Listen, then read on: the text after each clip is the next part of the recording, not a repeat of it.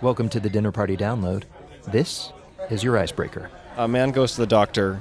He knows he's terminally ill. He goes to the doctor and he says, Doc, how's it looking? And the doctor says, It's not good. And he says, Well, how much time do I have left? And the doctor says, 10. And the guy says, 10 what? And the doctor says, 9. I'm Rico Gagliano. I'm Brendan Francis Newnam, and from 89.3 KPCC in Los Angeles, this is the Dinner Party Download, the show that helps you win your next dinner party. Our icebreaker this week came from folk singer Sam Amidon. Thanks, Sam. And later we'll be speaking with our guest of honor, Sundance winning filmmaker Ondi Timoner. But first, time for small talk. Rico, this week in the news, it was earthquakes, pirates, evil dictators. It was like summer blockbuster movie season, except it's April and it's our lives. So, for a little escape, we asked the folks at Marketplace to tell us about some less apocalyptic and less well known news items. Jeremy Hobson, New York reporter. What story are you going to be talking about this weekend? Well, it turns out, Rico, that even reality TV is starting to reflect economic reality. Oh, my word. How, how so? Well, the show Paris Hilton's My New BFF, which I know you're a big fan of, uh, it turns out the mansion that the contestants live in this new season will cost half as much as the mansion they lived in last season to save money. And, and America weeps. Yes, and, and there's no word yet on whether the uh, contestants will be judged on their ability to renegotiate the terms of, of the mansion's adjustable rate mortgage. Betsy Streisand, senior editor at Marketplace. What's your story? The story I like this week is a story about Reebok getting into the flying trapeze business. What could possibly go wrong with this plan? Oh, they've teamed up with Cirque du Soleil to create an exercise program where people fly from trapezes, which, if you've ever seen Cirque du Soleil, you know that that's not happening at any gym in America. you know, these people have an extra chromosome for bendy. Stacey Vanek Smith, senior reporter for Marketplace. Go. Well, the banks are in even more trouble right now. Uh, are they. Did they start robbing banks? Um, no, there's been this wave of lawsuits from companies like Texas Instruments and other places that invested in credit default swaps that the banks said were really stable. Now people are suing them because they turned out to be worthless. So basically, our bailout money could go to the banks, and then they could be sued by investors who would get it back. right, except a lot of it will probably go to the lawyers. So this is, in a way, this is stimulus for America's last remaining industry. It's true, lawsuits are too big to fail. And now, time for cocktails. Once again, we tell you something that happened this week in history, then give you a fitting drink to serve along with it. It's our famous history lesson with a hangover. First, the history. This week back in 1930, Mahatma Gandhi orchestrated one of the greatest moments in the history of nonviolent protest. Now, the folks at your dinner party will know Gandhi and Ben Kingsley are two different people. I've never seen him at the same place at the same time. Well, that's true. Our friend Michelle Philippi is here to tell us something your guests might not know. For India's independence movement, victory wasn't sweet. It was salty. Back then, India was a British colony, and one of the nice things about having colonies is you can force them to buy your stuff. Britain passed laws that made it illegal for Indians to make their own salt and taxed British salt to the skies. Now, everyone needs salt to live. So Gandhi figured the tax was a symbol of injustice that would unite everyone against the Brits. He announced a plan to march to the ocean, where he'd illegally make his own salt. Newspapers jumped on the story, and Gandhi played up the drama, saying the protest could get him killed. Finally, he sent the Brits a letter. If they called off the tax, he'd call off the march. They ignored him. Bad move. Gandhi began the march with 80 followers, but by the time he reached the sea, 50,000 more had joined up. The morning of April 6th, he picked up a clump of beach salt and said, quote, With this, I am shaking the foundations of the British Empire. The act performed, India had its cue. It seemed as though a spring had been suddenly released all over the country. Millions demonstrated, boycotted English goods, and churned out illegal salt. The tax wasn't repealed, but for the Brits, it was the beginning of the end. 17 years later, India was an independent nation. And 20 years later, a young Martin Luther King first read about the Salt March. So that was the history lesson. Now it's time for the cocktail. I'm on the line with Heather Carlucci Rodriguez. She's the owner of Lussie, a renowned little Indian restaurant in New York City, which is named after a yogurt drink which is popular in India, which is why we're calling her. Why do why do I want to call it Lassi? Well, usually it's spelled L A S S I, Okay. but you know, there's really it comes from Hindi. You know, it's phonetic. I, I just didn't know if it was one of those situations like when you were in college and you learned that Nietzsche is pronounced Nietzsche. You know, you start being a terror to other people who say Nietzsche Yeah, from there on out. I still slip. So we decided to contact you because this week we didn't think it was really fitting to have an alcoholic drink related to Gandhi because he was against drinking. So we thought of a nice salty lassie. Sure. Um, very easy. We put uh, yogurt in a blender, about four cups, since we always make you know more than one, and a teaspoon of black salt. What is Indian black salt? Um, it actually looks, after it's mined, it looks quite pink, and um, it's very sulfury. So when you when you make it, it sort of smells like eggs, uh, especially once it hits the, the yogurt. Hmm. Blend it for about a minute, and that's it. That's it? That's it. That's all they're doing? that's all they're doing. I, in India, they add cumin and garlic and cilantro, depending on where in India you are. But we keep things pretty simple. So I have a question that I'm sure you've heard a hundred times, but I'm going to ask it. Sure. you know what it is? Why am I making Indian food? because your name is Carlucci Rodriguez. It begs the question. um, I fell in love with it. So Rico, this brings up a whole host of questions. Yes, like uh, why don't they just call it salt yogurt? For one, yes, black salt and yogurt sounds like a good drink. Black sal- black salt yogurt is acceptable. I think that's what's in Coke anyway. All right, if you're one of the two people who knows the recipe to Coke, you're probably not listening to this podcast. Everyone else, you can write to us at dinnerparty at kpcc.org.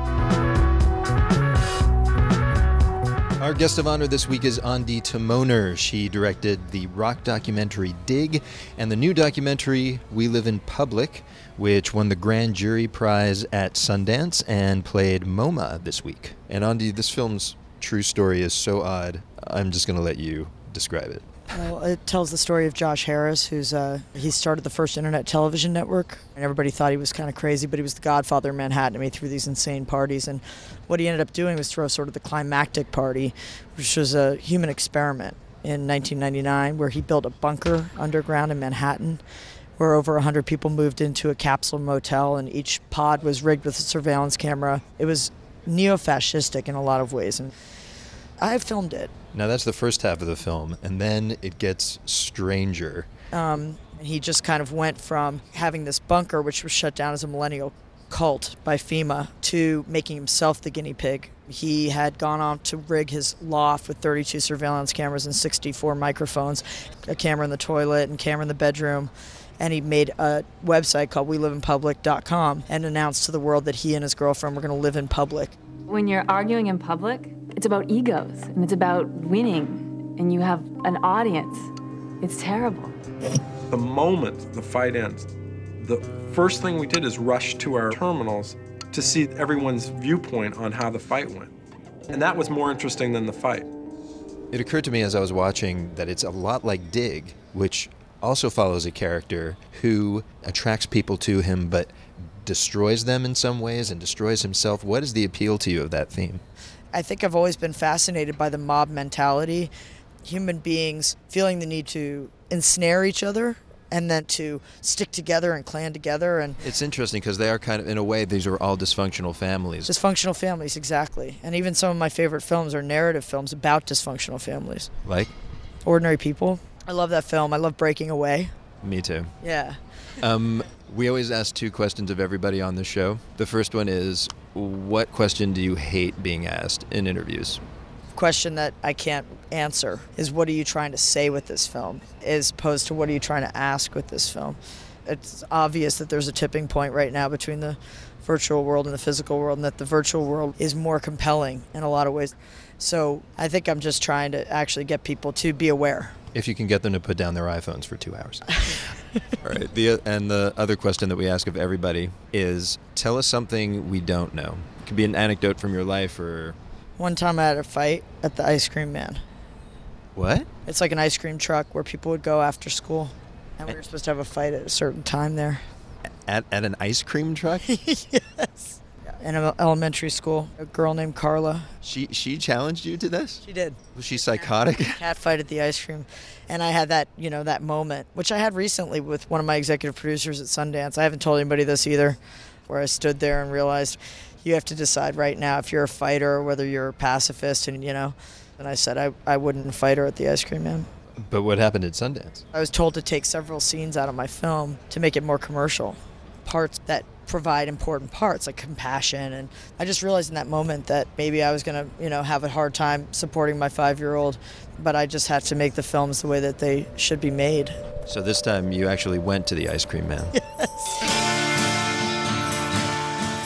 Man, they fought at the ice cream truck. It is so bizarre. like, ice cream should be a place of peace. Like, clearly. Clearly, you've never been blackjacked with an otter pop. Tell I have been tarred and feathered with Jimmy's. Why didn't you call me? you can tell us your novelty treat weapon of choice at our website. It's dinnerpartydownload.com.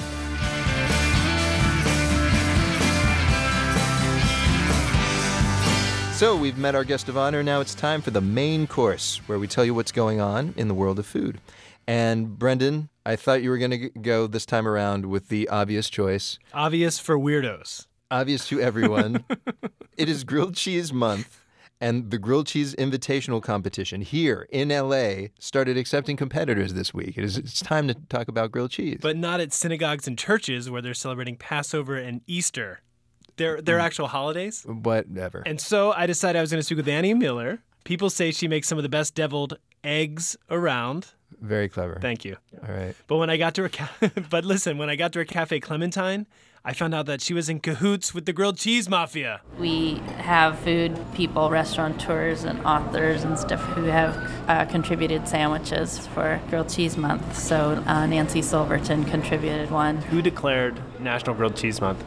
I don't know. I'm sure it was some dairy council somewhere, something like that. So is this like a secretary's day for the for the cheese industry? It's an excuse to make to sell cards. Yeah, yeah, but no, who's going to argue with it? You know, I think grilled cheese is universal. Everyone likes it. Well, you asked who's going to argue with it. I actually could make an argument against grilled cheese. I think people like grilled cheese because it makes them feel like they're 12 again. But I think what America needs now are people that act like they're their own age. Yeah. You, so you think we just have to grow up and stop eating grilled cheese? There's more important business for you to attend. I mean, I understand what you're saying. We need to, you know, wake up and taste reality. But what? Why does grilled cheese have to get mixed up in that? Well, you know, I was actually looking at your grilled cheese menu, and you have some very adult options, and I was wondering if you could share some of them. Well, we have a grilled garlic melt. It's on a whole grain bread. Uh, it's got it's really cheesy and it's got a bit thick slathering of roasted garlic in the sandwich. And then when it comes off the panini grill, we rub it with fresh garlic and we serve it with the fava bean puree. And fava beans are just coming in now. Now that makes it adult because fava beans are really difficult to get out of their shell, and they're really expensive. Well, yeah, but I mean, we started this whole thing talking about Easter eggs. So, are you gonna ban Easter eggs too? I mean, what? Are, Next year. sorry, kids, no Easter eggs this year. Do you think the grilled cheese could jump the shark and become too popular, and then maybe for a whole generation of children we'll never have grilled cheese? Uh, well, I mean, I guess if you have your way.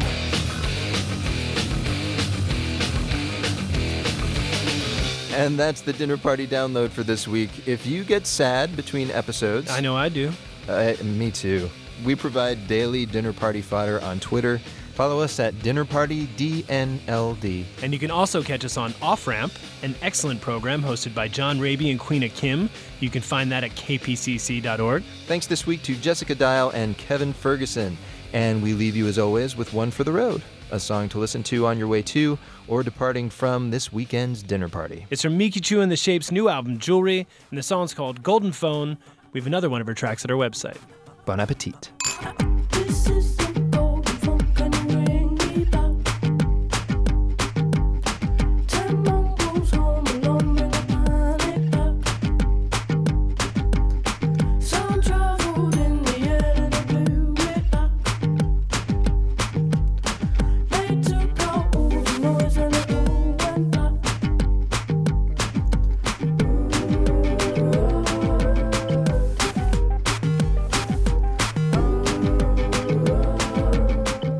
Rico Gagliano. I'm Brendan Francis Newnam, and we'll meet you at the ice cream truck. No knives, no fudgesicles. For real.